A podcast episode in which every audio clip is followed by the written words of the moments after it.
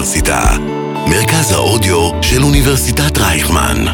כל האוניברסיטה אודיוורסיטי. ממש ג'ינגלים יש פה. ענייני השעה. פרופסור ליאב אורגד ופרופסור יניב רוזנאי משוחחים על האתגרים הגדולים של המשטר הדמוקרטי בישראל, בישראל ובעולם. מאזינות ומאזינים יקרים, תודה רבה לכם על ששבתם להאזין לפרק נוסף של הפודקאסט ענייני השעה, דמוקרטיה תחת אש, מטעם מרכז רובינשטיין לאתגרים חוקתיים, כאן באוניברסיטת רייכמן.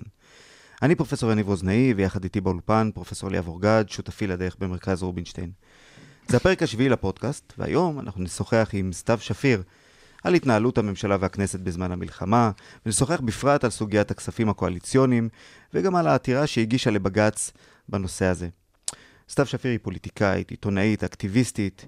היא כיהנה כחברת כנסת מטעם מפלגת העבודה וסיעת המחנה הדמוקרטי. במסגרת פעילותה הפרלמנטרית גם עמדה בראשן של מספר שדולות בכנסת, כמו השדולה לקידום שכירות הוגנת, השדולה לכינון חוקה ושדולת הצדק החברתי. כמו כן, סתיו שפיר הקימה את ועדת השקיפות, או בשמה המלא הוועדה המיוחדת ליישום הנגשת המידע הממשלתי ועקרונות שקיפותו לציבור, ועמדה בראש הוועדה. בנוסף לכל אלה, הייתה סתיו ממנהיגות המחאה החברתית בישראל בגין יוקר המחיה בשנת 2011. היא עשתה עוד הרבה מאוד דברים, נדבר על חלקם בהמשך הפודקאסט. סתיו, שלום, תודה רבה שאת איתנו. שלום, תודה שהזמנתם. בואי נפתח עם אחד מהנושאים שאת נחשבת אולי אה, אחת מהבקיאות בנושא הזה, וזה הנושא של התקציב והכספים. אה, אנחנו מבינים שיש איזשהו בלגן בכל הנושא של הכספים הקואליציוניים. אה, בכירי האוצר מצד אחד דורשים לבטל לחלוטין כספים קואליציוניים, לסגור ממשלה, משרדי ממשלה שהם לא חיוניים, אבל ראש הממשלה נתניהו ושר האוצר סמוטריץ' מסרבים לעשות את זה. מה, תעשי לנו קצת סדר, מה קורה עכשיו מבחינת התקציב והכספים הקואליציוניים? קודם כל, בלאגן זאת מילה מאוד עדינה. מה שקורה זה שחיתות. אה, זה לא, הרבה פעמים אה, בלאגן משרת את השחיתות, אבל, אבל זאת פשוט שחיתות מההתחלה עד הסוף. ובכלל, מה שקורה בתקציב המדינה, ו- והולך כבר הרבה שנים אחורה, אני חושבת ששם, כשהתחלתי להתעסק בתקציב, שם הבנתי שהדמוקרטיה שלנו בסכנה. וזה כבר היה ב-2013, לפני שהשיח על הסכנה בחורבן הדמוקרטיה הפך להיות אה, דבר אה, ממשי, אבל כשמסתכלים על התקציב ועל איך מקבלי ההחלטות משתמשים בכסף שלנו, הציבור, אה, לצרכיהם האישיים, האינטרסנטיים, הפוליטיים, ו- ועושים בו ממש מסחרה, כאוות נפשם, תוך לפעמים ממש שיתוף פעולה גם עם הפקידות המקצועית במשרד האוצר. אז אתם מבינים שיש בעיה מאוד חמורה בדר... בדבר הזה שאנחנו קוראים לו דמוקרטיה. אה, היום אנחנו רואים את זה כבר בצורה ש... כאילו באיזשהו מקום כבר ניתנה איזושהי קהות כלפי זה. כי מעבירים, אנחנו בזמן מלחמה, ומתכנסת ועדת כספים ומעבירה מיליארדי שקלים למטרות פוליטיות. למשרד מומצא של אורית סטרוק, שאנחנו יודעים מה קורה שם עם הכסף, הם אה, לוקחים אה, את המיליארדים האלה כדי לבנות את התשתית הפוליטית שלהם, של אורית סטרוק ובצלאל סמוטריץ' וכו', לא דואגים עם זה למדינת ישראל. ו- אבל זה לא חלק, זה לא חלק כאילו מתפקיד הממשלה? אם זו המדיניות שלה. לגנוב ממך כסף? לא, אז למה זה לגנוב? אני לא חושבת שבשביל זה נוצר המוסד הזה. Uh, למה זה לגנוב? כי, תראה, מהו התקציב? תקציב הוא החוזה בין הממשלה לבינינו האזרחים.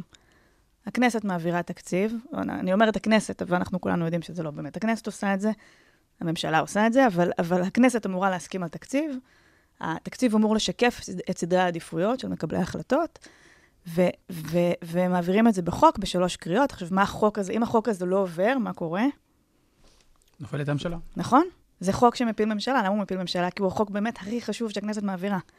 אני אה, מצטערת, אני פה יושבת עם אה, פרופסורים למשפטים, אבל אני באמת חושבת שזה החוק, זה החוק הכי חשוב. למה הוא חשוב? כי הוא עושה הכל. בסוף, כל מה שקורה בחיים שלנו נקבע בתקציב הזה. אפשר להעביר הרבה מאוד חוקים טובים לפתרון בעיות הדיור, ולמען ילדים עם צרכים מיוחדים, אבל בסוף אם לא ישקיעו בזה כסף, לא יהיה לחוקים האלה שום ממשות. והכסף נקבע בתקציב.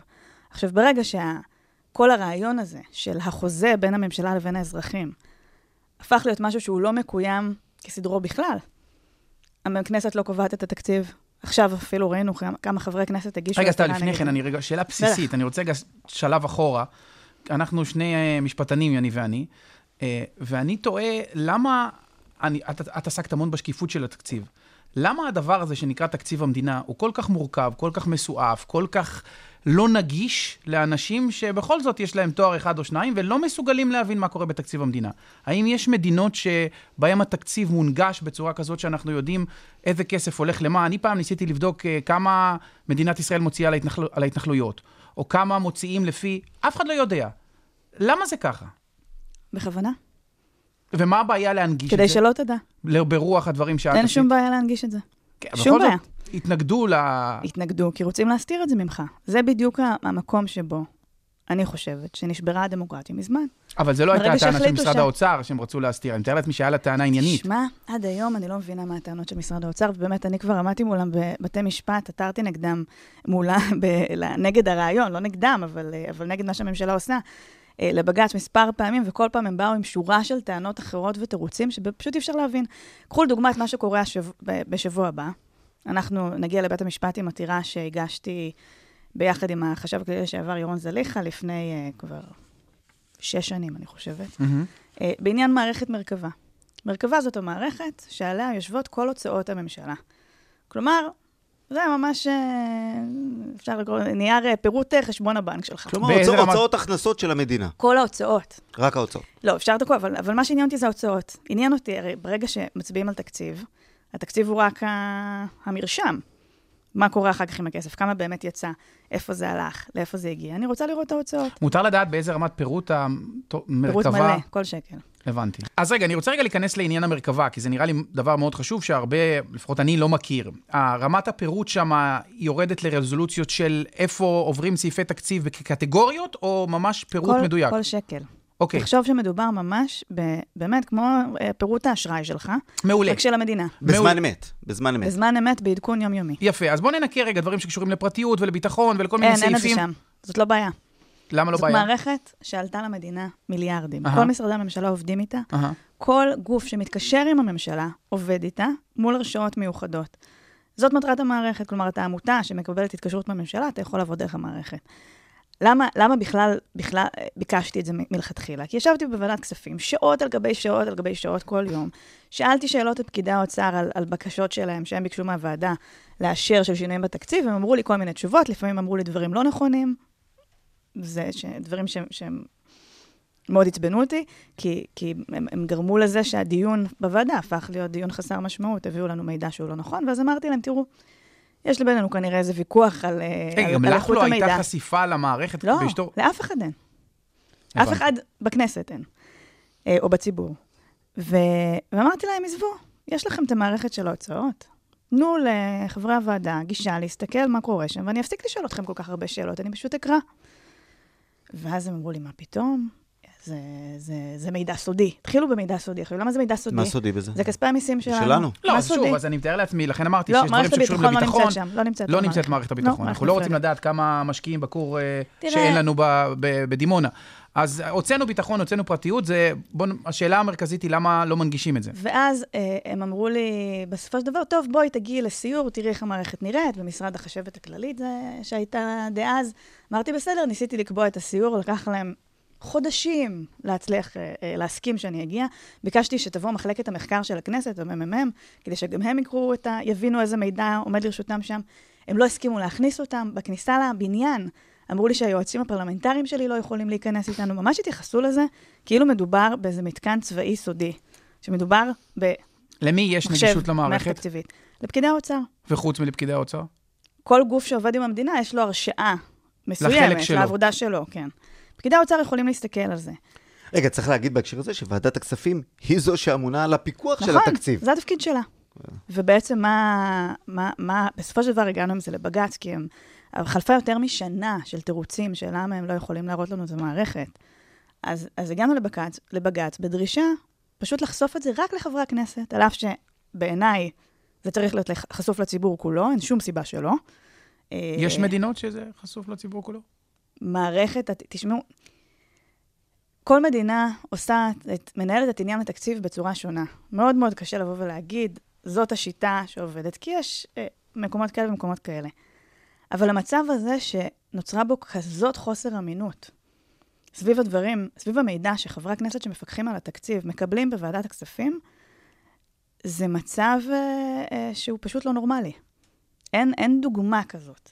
חוסר אמינות, חוסר מקצועיות, מגיעים פקידים של האוצר ו, ומוסרים מידע שהוא לפעמים שגוי. אה, הוא הרבה מאוד פעמים חסר, ברוב המקרים הוא חסר. המון פעמים הם משתפים פעולה עם הפוליטיקאים שממונים עליהם בהעברת אה, אה, מידע כוזב. ככה למשל בנושאים קואליציוניים. אז אנחנו הגענו, אחרי מאבק גדול, לזה שניתנה הוראה של היועץ המשפטי לממשלה, שמשרד האוצר חייב להודיע, אם מדובר בכסף שהוא כסף קואליציוני, משרד האוצר חייב להודיע על כך בוועדה. אבל גם זה דרש מאבק. למה? סתיו, מה קבע בג"ץ? אז בג"ץ אה, קיים כמה דיונים מאוד מאוד מעניינים בנושא. מעניינים בגלל שכשניגשנו לשם, אנחנו דיברנו על זכות העיון הפרלמנטרית. אה, מייצג אותי בעתירה עורך הדין חגי קלעי, ושכבר עשינו כמה עתירות אה, מול משרד האוצר בעניינים האלה. אני פותח רגע סוגריים לטובת המאזינים שלנו שלא מכירים. חלק מהבג"צים הכי חשובים והכי דרמטיים בנושא התקציב, הם בג"צים שסתיו הובילה. למשל, הפסק הדין המפורסם שהביא לנו את כל הנושא של שימוש לרעה בחוק יסוד, זה הבג"ץ של סתיו שפיר בעניין uh, התקציב, ותחיית התקציב, פשרת האוזר, מה שנקרא, בזמנו. אז אני סוגר סוגריים רק לטובת המאזינים. תודה, כן, אז זה מסע, זה מסע מאוד ארוך, ש... ועורך הדין קלעי הוא באמת אה, ממש שותף אה, אה, קרוב שלי לעניין הזה, כי, כי מרגע שזיהינו את התחבולה הזאת שעושים הפוליטיקאים עם ועדת כספים, והבנו שהם עוברים על החוק, שזה לא רק עניין של אה, איזשהו נוהג שלא עובד, פשוט עוברים על החוק, עוברים על חוק יסוד משק המדינה, עם כל ההתנהלות הזאת של, של השינויים בתקציב. אז הבנו שצריך לנסות... למה הם עוברים על החוק אם מותר? בגלל שחוק יסוד משק המדינה קובע שתקציב המדינה יגיע לכנסת עם כל השינויים הצפויים והמתוכננים. Mm-hmm. כלומר, כשהח"כים מצביעים על התקציב, הם אמורים להצביע על התקציב שכולל את כל הידע הקיים עד לאותו רגע, לגבי תוכניות התקציב. ולכן, כשישבתי בוועדה והגיעו המון המון המון פתאום, זה קרה, תכף אולי להסביר את זה, רגע אחרי ההצבעה על התקציב, שהצבעה על התקציב זה תמיד פסטיבל נורא נורא גדול, ועושים פיליבסטרים ומתנגדים וזה וזה, כי זה חוק שיכול להפיל את הממשלה. רגע אחרי ההצבעה הזאת, חברי ועדת כספים מתכנסים לישיבות שמשנות את כל התקציב הזה מההתחלה עד הסוף. עכשיו, כשבפעם הראשונה שזה קרה, זה רגע שאני אף פעם לא אשכח. אני, אנחנו, זה היה התקציב הראשון שהעברתי בכנסת, זה היה רק כמה חודשים אחרי שאני הייתי חברת כנסת, ב-2013. יאיר לפיד היה שר האוצר, הוא הביא את התקציב. אני, זה היה רגע אחרי המחאה החברתית, חשבתי שמדובר בחוק הכי חשוב שאני הולכת עכשיו להתעסק בו בחודשים הקרובים. למדתי אותו, כתבתי 3,000 הסתייגויות נגדו, עשינו קרב נורא נורא גדול, לא היה לנו רוב, הפסדנו את הקרב הזה. הכנסת יצאה לפגרה כשאנחנו היינו מאוד מאוכזבים מהתקציב, אבל פתאום זימנו אותנו לישיבה דחופה בוועדת כספים. ונכנסתי לוועדה, ועוד הייתי, הייתי ח"כית מאוד צעירה ו- וחסרת ניסיון בוועדה, וגם מאוד, אה, מאוד מאוד זהירה שלא לטעות שם, כי... אה, גם כי להיות האישה היחידה בוועדת כספים ולעשות טעויות, זה לא עושה שירות טוב למעמדנו שם, ככה הרגשתי אז, ו, וגם כי ישבו שם אנשים באמת כל כך הרבה יותר מנוסים ומיודעים, שאני למדתי את כל הפרטים כדי שחס וחלילה אני לא אטעה. ואז הגעתי לוועדה, ופתאום הניחו לי על השולחן ערימה כזאת של טבלאות תקציביות, שלא ראיתי קודם, ולא נתנו לי ללמוד קודם, ואמרתי להם, מה, על מה אנחנו מצביעים פה? וסלומיאנסקי, שהיה יושב ראש הוועדה, נפנף לי ככה ביד ואמר לי, לא, לא, זה כלום, זה עניין טכני, אנחנו שנייה מצביעים והולכים הביתה. ואני הסתכלתי על ההעברות האלה, ו... ואני רואה שיש שם תקציב, אבל הוא מלא במינוסים. ו... והעמוד הראשון היה קיצוץ של 250 מיליון שקל בתחבורה ציבורית, ובעמוד הבא היה קיצוץ של 300 מיליון שקל בחינוך, וככה עברתי עוד ועוד עמודים, וכל עמוד כלל... וכל זה קורה 24 שעות לפני ההצבעה. לא, אחרי, אחרי ההצבעה. אחרי. כלומר, הכנסת... מה שאת אומרת לנו, התקציב שהצבעתם עליו, הוא, הוא פייק. הוא פייק, הוא שם, זה סתם מסמך, כן.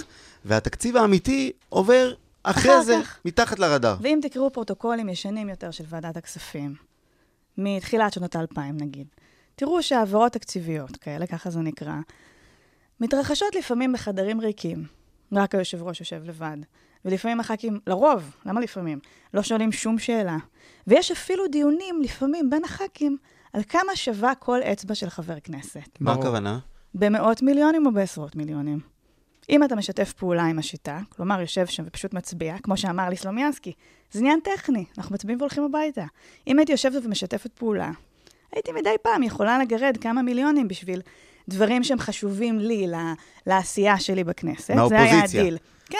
כלומר, איזה והאופוזיציה הייתה תמריץ- מתלהבת מזה, ואומרת כמה השגנו, כמה השגנו. כשבפועל, אתה יודע, מה, מה, מה הדיל, מה ההסכם שחותמים שם?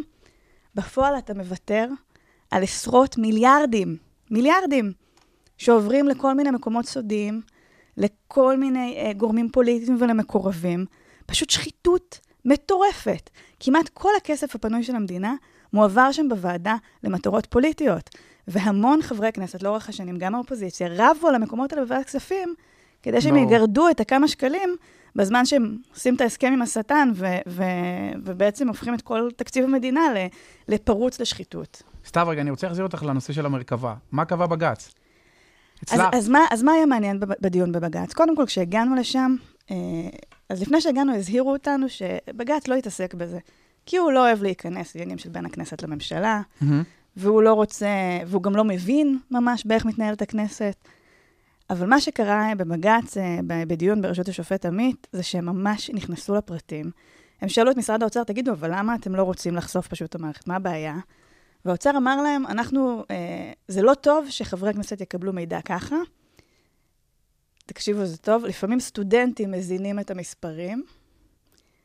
אה, המידע עלול לבלבל, זה ציטוטים שלהם. ולא טוב שהם יקבלו מידע לא מעובד. כאילו צריך את המתווך, מישהו כן, ש... מישהו, ש... מישהו שיבלבל אותי בדרך. אה, וזה בדיוק היה הדיון. אה. אבל המידע במרכבה הוא מעובד. לא, הוא מידע זה- גולמי. שזה מה שאני רוצה. אני רוצה לקבל את המידע כמו שהוא. כלומר, המידע שמוזן זה לאחר העברות תקציביות כן, ושימוש כן, המידע בכספים? שמוזן זה אחרי ההוצאה. אוקיי. תראה, אחרי אז זה שכבר- כן מעובד. לא. תח- תחשוב ש... זה פשוט מספרים, אבל אין, אין הסבר או כן, משהו. אתה יודע, מה הוצא על מה? אני יודעת בדיוק לאן. נגיד היום, בוא אני אתן לך דוגמה אחרת. היה, הייתה פרשה מאוד מאוד גדולה שנקראת החטיבה להתיישבות. זה מאוד רלוונטי ל- לימינו. אחרי צוק איתן, אה, מלחמה שנמשכה, אני חושבת, יותר מ-50 יום, עוטף עזה היה זקוק לשיקום אה, מאוד גדול של תשתיות. המדינה החליטה בהחלטת ממשלה להעביר כספים לשיקום העוטף. חלק גדול מהכספים האלה הועברו דרך גוף עלום, סודי ומיוחד, שנקרא חטיבה להתיישבות. מדובר באחד מהגופים של המוסדות הלאומיים, זה גופים שלא חלה עליהם שקיפות. אה, כלומר, מסורתית. סוכנות, קרן היסוד. כן. ו... אה, מסורתית, לא חלה עליהם שקיפות. הגיע יושב ראש החטיבה לוועדת הכספים, ביקש אה, שנאשר העברה כזאת של איזה 250 מיליון שקל. שאלתי אותו, ואני לא ידעתי כלום על הגוף הזה. שאלתי אותו, מה, מה אתם עושים עם הכסף? אז הוא אמר לי, אנחנו דואגים לעוטף עזה, דואגים לפריפריה. אז אמרתי, מצוין, אתם יכולים להראות לי בדיוק לאן? זה הולך? אז אמר לי, זה הפריפריה. אמרתי, בסדר, פריפריה מקום גדול. תגידו אפשר לי לקבל בדיוק. פירוט של כן, יישובים? ואז הם התחילו לאיים עליי. התחילו לשלוח לי מכתבים שהשאלות שלי לא הולמות את ערכי תנועת העבודה, ושאני צריכה להיזהר, והתחילו להגיע לכל מיני פניות ממתפקדים וחברי חב- חברי מפלגה, שלמה את אה, מתעסקת איתם, וכל מיני דברים כאלה. זה היה נורא נורא מוזר ההתנהלות זה הזאת. נשמע שיטות של מאפיה. זה רק גרם לי יותר לשאול שאלות. אוקיי. ובסוף גילינו מה קורה עם הכסף עכשיו, תקבלו. אחרי צוק איתן, אחרי מלחמה, בערך מיליארד שקלים שהיו אמורים להגיע לעוטף עזה, החטיבה להתיישבות לקחה את הכסף הזה והעבירה מעל 70, ו- 70 אחוז ליהודה ושומרון. כסף של מרכזי חוסן שהיו אמורים לקום בעוטף, הוקמו ביהודה ושומרון. כסף אה, של, אה, של שיקום של תשתיות הגיע לכל מיני גרעינים תורניים של, שהיו קשורים במפלגת הבית היהודי. אה, מכון מולד ערך- לזה בזמנו תחקיר מאוד מאוד גדול, ממש של פירוט כמה כסף הגיע לכל גרעין. הגרעינים התורניים קיבלו אז קפיצה בתקציבים שלהם, בזכות אותם כספים של אחרי צוק איתן. אז רגע, סתיו, אם לוועדת הכנסת, לוועדת הכספים, סליחה, לא לוועדת, לוועדת הכספים אין ביקורת, אז למי, איזה גוף פה המבקר? מבקר המדינה? לא, מי... תבין, מה, מה אם היה לי אז גישה למערכת מרכבה? אני הייתי יכולה לראות את כל פירוט התקציבים האלה מיד, ברגע שהם יצאו, ולהבין שיש פה איזושהי בעיה, והייתי יכולה להחזיר את זה לוועדה, ברור. ולפקח. אבל אין, למי יש ביקורת בזמן אמת? אין. זה בדיוק העניין. הממשלה, כבר לפני הרבה שנים, בגלל זה אני אומרת שהם ניסו לבטל את הדמוקרטיה כבר מזמן. הם התחילו בסיפור של התקציב, כי ברגע שהם שולטים באופן בלעדי על התקציב, בלי פיקוח... זה לא שהם התחילו, זה מימים ימימה ככה, זה לא ש...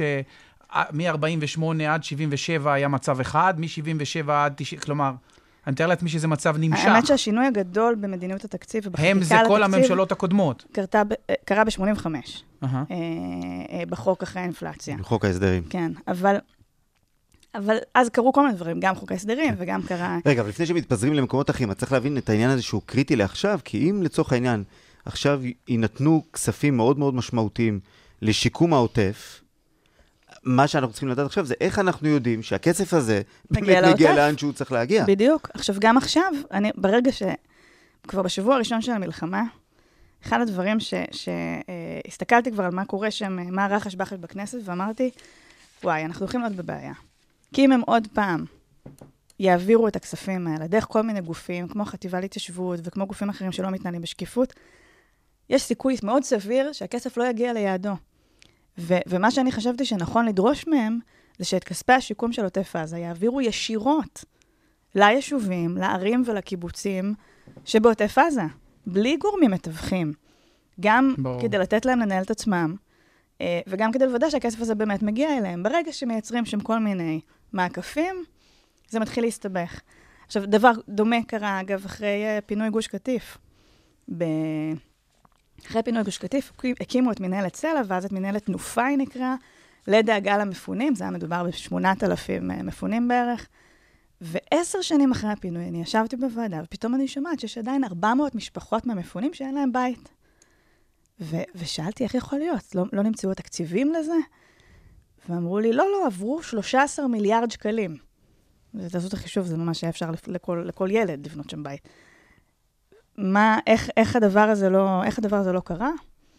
ושוב, לא הצליחו לתת לי תשובות. הזמנתי את אנשי המנהלת לוועדת שקיפות, אמרו לי, אין לנו גישה למחשבים, סגרנו את המנהלת, אנחנו לא יכולים להוציא את המידע, כל מיני דברים. מפה לשם גילינו שמיליארדים פשוט נעלמו. אז בואו. נחזור לבג"ץ. רגע, שניונת, לפני הבג"ץ, את יכולה לתת לי תרחיש אולי פסימי, קונספירטיבי, של מה את חושבת יכול לקרות עכשיו עם הכספים שמועברים? כרגע, כן, זה לא קונספירטיבי, אני אגיד לך בדיוק מה קורה. מה קורה? אה, יש כרגע חבורה של פוליטיקאים שיודעת שהסיכוי שלה לקבל את הכוח שהיא קיבלה עכשיו, יש להם שמות, בצלאל סמוטריץ', אורית סטרוק, אה, ו- ואחרים שיושבים שם, הסיכוי שלהם לקבל שוב מהציבור את האמון ואת, ואת הכוח ה- ה- ה- כמעט בלתי מוגבל שהם קיבלו כרגע, כולל היכולת לסחוט את ראש הממשלה, שחושש לגורלו הפוליטי. קטן עד כמעט לא קיים, ומה שהם עושים כרגע בזמן המלחמה זה לדאוג לעתיד הפוליטי שלהם. ולכן לאן הולכים הכספים לדעתך? לעמותות ופרויקטים, ארגונים, חלק שנועדו לשרת את יישובים מה? שמשרתים אותם פוליטית. תראה, זה כמו עם, כמו עם פרויקט הגרעינים התורניים. יש מי שמסתכלים על הגרעינים התורניים מהזווית של אה, מה שנקרא, מה שקוראים לו הדתה, של ניסיון להיכנס לערים חילוניות ולהילחם בחילונים, להילחם בחילוניות, להכניס כל מיני גורמים אה, שעושים אה, אה, אה, מניפולציה דתית, אבל הגרעינים התורניים הם בעיקר תשתית פוליטית. מדובר במקומות עבודה שמעסיקות פעילים פוליטיים ובנות שירות, עם הרבה מאוד כספים, עם משכורות, עם דיור, אה, והם ביום בחירות מתייצבים ועושים עבודה בשביל המפלגות האלה. ברור. ו- וזאת מטרתם, וכשהם מעבירים להם עשרות מיליוני שקלים, יש לדבר הזה מטרה מאוד מאוד מובהקת. עכשיו, אותו דבר קורה מזוויות אחרות, כשאתה מעביר למערכות החינוך, מערכות חינוך מסוימות, כספים בלתי מוגבלים, אבל מקפח מערכות חינוך אחרות, מה שקורה כאן בישראל. הדברים האלה, אנחנו יכולים להסתכל עליהם מהפריזמה של אה, דת, חינוך וכו', אבל בסוף יש את המישור הפוליטי, החבר'ה האלה דואגים כרגע לעצמם. ברור. אז נחזור, ב, אז, אז בואו בוא ננסה לחזור ל- למה שפתחנו איתו. למרכבה. ל- ל- למרכבה. אז מה קורה? איפה זה עומד עכשיו, הבג"ץ הזה? אז אה, בג"ץ שלח את אה, משרד האוצר ל- לנהל אה, איזשהו משא ומתן, גם עם הממ"מ, ולהגיד אה, מה, מה, איזה מידע הוא כן מוכן לחשוף מתוך מרכבה. כלומר, זה תלוי ועומד. לא, אנחנו הולך להיות דיון השבוע. אהה. אבל מה אכפת לך? את כבר לא חברת כנסת. אז זהו, זה מה שמשרד האוצר אמר. ברגע שאני יצאתי מהכנסת איזה ב-2020, ממשלה? היא אזרחית אה, מודאגת. כן, אבל משרד האוצר לא חייב לה כלום עכשיו. אז משרד האוצר אמר לבג"ץ שאני כבר לא חברת כנסת, ואין אף חבר כנסת שמבקש את המידע, ולכן לא צריך להתעסק בעתירה הזאת. חבר כי. מה אכפת לאזרחים? מה אכפת לאזרחים מהתקציב? מה הכסף? שלהם. כן, שעכשיו רוצים גם להעלות לנו מיסים, כי, כי אה, בזבזו את כל הכסף לכספים קואליציוניים, אז מישהו צריך לשלם על זה. בג"ץ באמת בתשובה, תשובת המדינה, הם כתבו את זה? זה משרד האוצר ביקש, כן.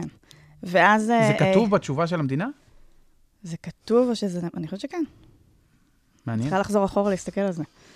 אה, אבל זה היה, זה היה המסר. ולפני uh, כמה חודשים uh, הצטרף אליי לעתירה חבר הכנסת ולדימיר uh, בליאק, שעושה עבודה מעולה בוועדת כספים, uh, עם מעט המידע ש, שמוסרים להם שם, כי המצב רואה בוועדה... חשבון שגם מבין במספרים. ורואה חשבון, כן, זה... ברגע, ברגע שראיתי את הרקע שלו, ידעתי שיכול להיות שם חיבור. Uh, מישהו שבאמת ירצה להתעסק במספרים האלה. והדיון הוא. השבוע. אה, והדיון הולך לקרות ביום שני, כן. ו- והמסמך שמשרד האוצר כתב, דברים שהם מסכימים למסור לכנסת, הם, הם בגדול כלום. וגם ראינו מה הם עשו עכשיו עם התקציב. הם העבירו עכשיו תקציב, הם לא מסרו לכנסת שום מידע. ישבו חברי כנסת והצביעו על משהו שהם. לא יודעים. צריך להגיד לי, אבל שזה די מדהים גם שעתירה כזאת, שצריך, בוא, בוא נדע על האמת, היא לא מאוד מורכבת, זה כבר שש שנים הסיפור הזה נמשך, זה גם לא ייאמן. כלומר, אנחנו לא היינו חשופים למה שקורה. אני לא יודע אם היא לא מורכבת. במשך זה- שנים. אני, ש- לכן שאלתי אם יש מדינה שבה התקציב מונגש באופן אולי לא כמו מרכבה, אבל באופן שהציבור יודע בזמן אמת לאן הולך הכסף. אם יש... אבל אז- היא לא מבקשת שזה יהיה הציבור, לפחות חברי הפרלמנט, שזה התפקיד שלהם כן, אמרתי, לפקח. תנו לי כלים לפקח, נכון. עם מה אני אמורה לפקח? נכון? עכשיו, תחשבו איזה דברים הייתי צריכה לעשות כחברת כנסת כדי לקבל מידע. גם הקמתי צי של תחקירנים, כדי לעשות עבודת תחקירנים של עיתונאים, להיכנס, ל... ללמוד משרדי ממשלה לעומקם, להשיג הדלפות על תקציבים. אתה לא אמור לעשות דברים כאלה כ- כחבר כנסת, אתה אמור לקבל את המידע ולפקח. טוב, זה- אותנו שכנעת, אנחנו פוסקים, אה, פוסקים ביחד איתך. יש לנו עוד הרבה דברים לשוחח עליהם, אני רק רוצה שאלה בנושא ככה תקציבי, אבל שקשור למה שקורה היום. את בטח שמעת על זה שיצא נוהל שמאפשר למדינה גם לקבל תרומות מארגונים פרטיים, ושהארגונים הפרטיים כוללים גם, זה לא צריך אפילו להיות תנאי של אזרח או תושב, אדם זר, אז- אזרח של מדינה זרה יכול לתרום כסף, ואפילו, הסייג היחיד זה שגוף מדינתי זר לא יכול לתרום, אבל אם הסינים או הקטרים רוצים לתרום לממשלת ישראל, אז הם יכולים עמותה. להקים עמותה פרטית והכל בסדר. והם גם יכולים לבקש איזושהי הנצחה. אז הם לא אומרים לאיזה רמת רזולוציה אם אני יכול לבקש רחוב על שמי או כיכר, אבל אפשר לקבל הנצחה כלשהי. לי זה היה נראה מוזר, אה, למרות שהרבה לא הסכימו איתי, שממשלת ישראל אה, הופכת ככה לפושטת יד ומבקשת נדבות מגופים זרים, שוב, לא אזרח או תושב. אה, יש לך עמדה בנושא? קודם כל, הממשלה עושה את זה בעקיפין כבר הרבה מאוד זמן. נכון, עם האגודה למען החייל ובתי חולים לא, גם זה, ציבוריים. אבל לא, אני חשבתי על דברים אחרים, שגם פוליטית, פוליטיקאים מהממשלה, כולל ראש הממשלה, מצאו כל מיני דרכים עקיפות לקבל אה, תרומות אה, זרות, לא לדווח עליהן, בין אם זה כל מיני ארגונים שהוקמו ומקבלים הרבה תרומות זרות ולא מדווחות, לא מדווחים מאיפה הכסף הזה הגיע. למטרות פרטיות או ציבוריות? זה מטרות ציבוריות. מאוד ציבוריות. מה זה ציבוריות? למטרות פוליטיות ציבוריות. כמו מה? אני מסתכלת על... אה, בואו ניקח את, ה, את נושא השנה, פורום קהלת, שמרבית, או אפילו כל התקציב שלו, אם אני לא טועה, מגיע מגורמים זרים. הוא משפיע, מגורמים פרטיים זרים. פרטיים זרים, הוא משפיע עמוקות בתוך, אה, על, על הליכי חקיקה, על הממשלה, על דרכה של הדמוקרטיה. כן, על אבל הכל. זה עבד הפוך. היה קודם פורום נכון. קהלת שהשפיע, לא הממשלה אמרה בוא נקים פורום קהלת, הקימה עמותה פרטית, או... תשמע, אלא אם כן יש לך מידע שאני לא יודע. לא, אני לא אבל יודעת, אני רואה, כשאני גם ראיתי... מרכז רובינשטיין וגם המכון הישראלי לדמוקרטיה, גם רוצים להשפיע. כולם רוצים להשפיע על מדיניות. ברור, אבל זה לא שבא שר ב- בקואליציה, באופוזיציה, ואמר בוא נקים לנו מרכז כדי שישפיע, נכון. ופנה והנה יש... קהלת הוקם, ועם השנים צבר תאוצה. מה שאתה אמרת מאוד לא, מסוכן היה- במובן הזה שזה פשוט, אה, ההשלכות יכולות להיות אה, אה, דרמטיות אם- אם אם גורמים זרים יתחילו להשפיע על מדיניות באמצעות תרומות ישירות נכון, לי זה היה נראה לגופי מאוד ממשלה, זה דרמטי. נראה לי... תשמעו, אני קראתי, אני קראתי דברים, אה, פרסומים שיצאו בתקשורת הזרה, וראיתי גם במכון אה, ממרי אה, לאחרונה, על אה, תרומות אה, שלכאורה קיבל ראש הממשלה מקטר. אה, בעבר, כבר לפני שנים. לא יודעת אם הדברים נכונים או לא נכונים, אני חושבת שהם אה, בהחלט אה, מחייבים. בירור. עכשיו, אני לא מבינה איך הדבר הזה עדיין לא התחיל. אה, קורים הרבה מאוד דברים שהופכים את השלטון שלנו לשלטון מושחת מהיסוד. ברור. כשאגב, זה שעכשיו, כבר חודשים, שאזרחי המדינה מגייסים תרומות כדי להעביר, תחשבו, תזכרו גם מה אנחנו כולנו עשינו לפני כמה חודשים. גייסנו כספים כדי לקנות לחיילים אפודים. ציוד בסיסי. ומשקפות אה, ורחפנים. בזה, בזה התעסקה חצי מדינה. ועכשיו מגייסים כדי לעזור למשפחות של החטופים והניצולים של הטבח, ול-200 אלף אנשים שעדיין מפונים מביתם. למה האזרחים צריכים לדאוג פה להכל, בזמן שאצל הממשלה יש כסף שהוא גם שלנו, אנחנו שילמנו אותו במיסים, והיא משתמשת בו לצרכים הפוליטיים שלה. באיזה דבר מעוות זה? ברור, לפני שנעבור רגע לנושאים אחרים, נדבר, רוצים לדבר על מחאות ועל דברים נוספים, אולי זו ההזדמנות לומר שסתיו שפיר מצטרפת למרכז רובינשטיין השנה כעמיתת מכון רובינשטיין. אנחנו מודים לך על כך, והפרויקט שתעסקי בו באמת יהיה הנושא שדיברנו עליו, השקיפות בתקציב. אז uh, יחד, גם בנושא הזה, אני מקווה שננצח. תודה שהזמנתם אותי, זה באמת uh, מאוד מרגש. בואו ננסה לעבור רגע אולי מהתקציב לנושא של מחאות. Uh, נושא שמצד אחד ליווה אותנו בשנה האחרונה, המחאה נגד ה... יש שיגידו הפיכה משטרית, יש שיגידו רפורמה במערכת המשפט. Uh, ולמעשה את הגעת לחיים הציבוריים מהמחאה החברתית של 2011. ועשית איזשהו שינוי מהמחאה לפוליטיקה, כי הבנתם, אני מניח, שבסוף בשביל להשפיע צריך להיות בפנים, בפוליטיקה. אז אפשר לדבר על זה המון, אבל בואי נתחיל רגע דווקא, מה, מה, מה הטיפ שאת נותנת למנהיגי המחאה בשנה האחרונה? לפרופסור אוזנאי ואחרים. אה, פרופסור אוזנאי אין לו שאיפות פוליטיות. אה, מבחינת מי שחושב אולי על באמת איך, איך למנף במחאות את, ה, את המחאה, מה את היית אומרת להם מהניסיון שלך? קודם כל, אני חושבת שקורה פה, קרה פה איזשהו תהליך שהוא מבורך. שהוא קרה קצת, אה, והמלחמה במובן מסוים לקחה אותו אחורה, אבל, אבל לקראת הבחירות לרשויות המקומיות שהיו אמורות להתקיים, כבר קרה פה תהליך שבו הרבה מאוד אזרחים שבעבר הפנו גב לרעיון של פוליטיקה, חשבו שפוליטיקה זה, זה מרוחק, מנותק, מושחת, לא בשבילנו, הבינו שכדי לעשות פה שינוי משמעותי, אנחנו צריכים גם את השטח ואת הרחוב, אבל גם את הכוח הפוליטי. אה, כי מולנו עומד צד עם אידיאולוגיה, עם, עם, עם שאיפות uh, לגבי העתיד של המדינה פה, שעושה פוליטיקה באינטנסיביות ובעוצמה מאוד מאוד רבה, ואנחנו עומדים, והבנו פתאום שהוא משנה לנו את כל הכללים, שהוא הולך לשנות פה אפילו את, ה, את צורת המשטר הדמוקרטי, אז, אז אין דרך להיאבק בו רק באמצעות מחאה, אנחנו חייבים גם כלים פוליטיים, אנחנו חייבים אנשים ושליחי ציבור שיעבדו בשבילנו שם. אז קרה פה התהליך הזה, אה, במידה מסוימת, הוא עדיין ממש לא הושלם, כי אנחנו עוד רחוקים מלממש אותו. אבל מה שאני מקווה בשביל, בשביל המחנה הדמוקרטי הרחב בכלל, זה שנפסיק להעמיד את החומה הזאת בינינו לבין הפוליטיקה. להבין שכולנו אנשים פוליטיים, וכולנו חייבים להיות אזרחים פוליטיים יותר, אה, שזה אומר מעורבים לא רק בדברים שהם יותר קלים לנו, במרכאות, שזה באמת ה... כל ה-do good שאנחנו עושים, ההתנדבותי שאנחנו עושים באופן אה, אינטואיטיבי, אלא גם בדברים שאנחנו מחשיבים כיותר אה, דריכה בתוך הבוץ. שזה להיכנס למערכות משפיעות, שזה לשנות גם את, ה... את האתוס שלנו. כשאנחנו חושבים על העתיד שלנו, אז לא רק לחשוב על. הסטארט-אפ והאקזיט, ודברים שאנחנו משתפים כהצלחות גדולות. אני חושב למגזר הציבורי, שזקוק לנו נואשות. לאנשים שבאמת יבואו, יבואו לשם כדי לעבוד.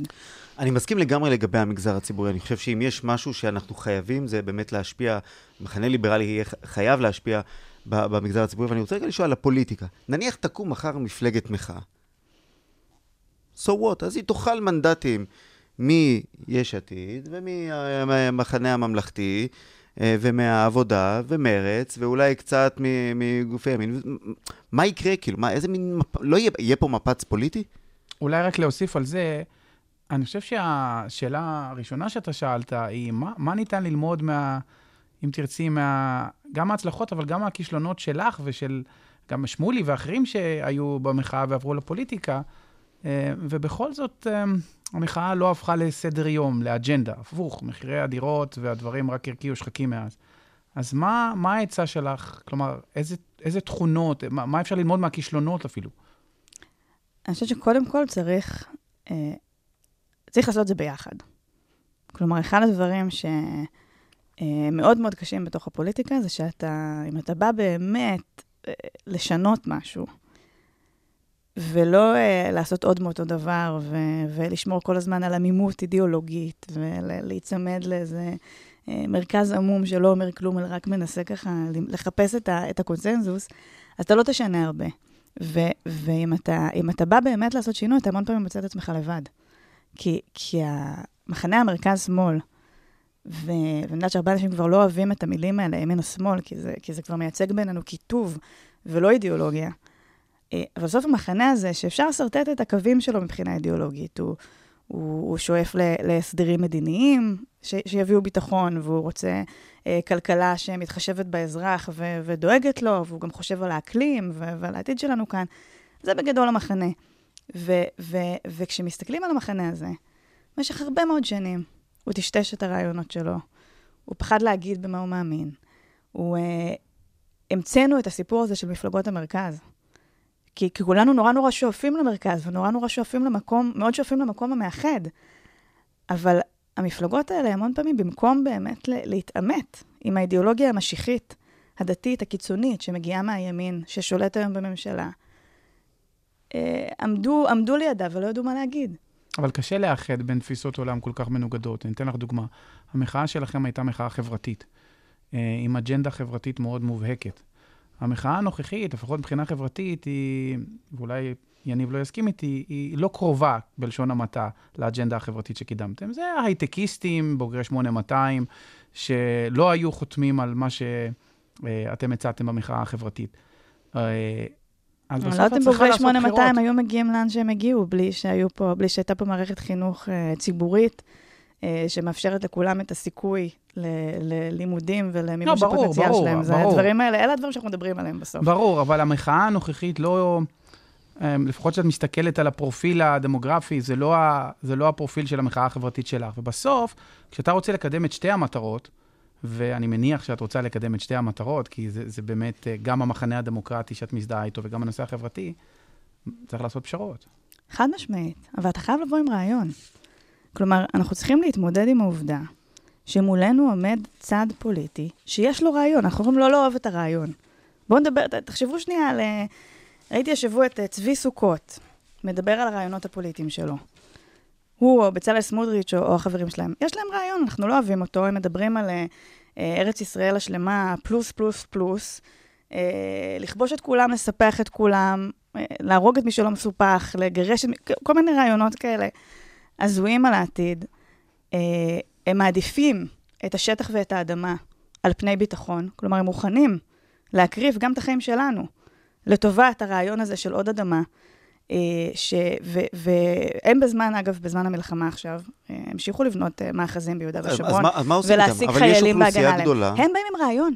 עכשיו, הם גם לא רוצים דמוקרטיה, כי היא לא משרתת את הרעיון, הם רוצים קודם יהדות, ואחר כך לא, דמוקרטיה ברוח התורה. לא יודעת למה הם מתכוונים. זה הרעיון שלהם.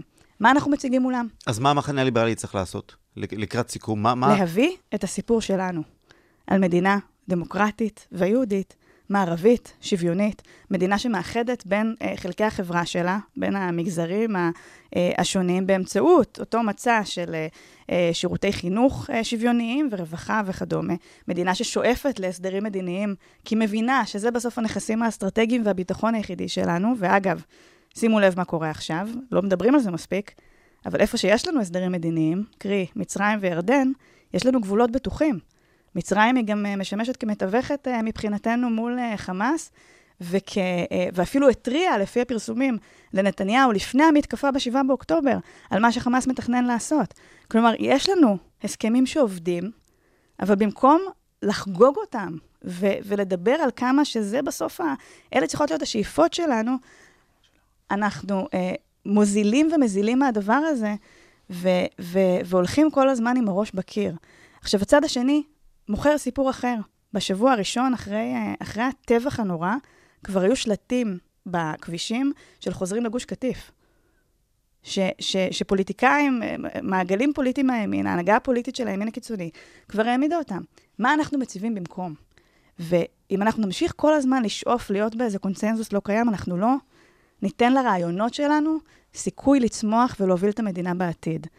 אני חושבת שאם יש משהו ש... ושחייב לקום עכשיו מתוך הדור הצעיר אה, ומהקולות של המחאה, שהבינו שכדי לדאוג לעתיד שלנו כאן, אנחנו חייבים להתחיל להיכנס לתוך העולם הפוליטי וחייבים להתחיל ל- ל- ל- לייצר בעצמנו את הסיפור, זה לבוא לזה מגובשים. לא לבוא אה, ולעשות בדיוק את מה שעשו פה כבר שני עשורים וכשלו בו לחלוטין, כי זה לא מביא שינוי פוליטי, אלא להביא רעיונות חדשים, להתאחד ביחד, להבין שכשנכנסים לפוליטיקה נכנסים סליחה, אבל לשדה קרב. נכנסים וחוזרים. לשדה קרב. זה, באים לשדה קרב, צריך להילחם בו. אי אפשר לשבת, לא נחים. צריך באמת להיאבק, ולא משנה איפה נמצאים, בקואליציה או אופוזיציה. ולבוא מוכנים למאבק ארוך, אבל כזה שבסופו באמת נוכל להגשים את החלומות שלנו למדינה הזאת. סתיו, אנחנו צריכים לסיים, אני רוצה שאלה אחרונה. את רואה קשר בין שתי המחאות, המחאה החברתית למחאה הנוכחית?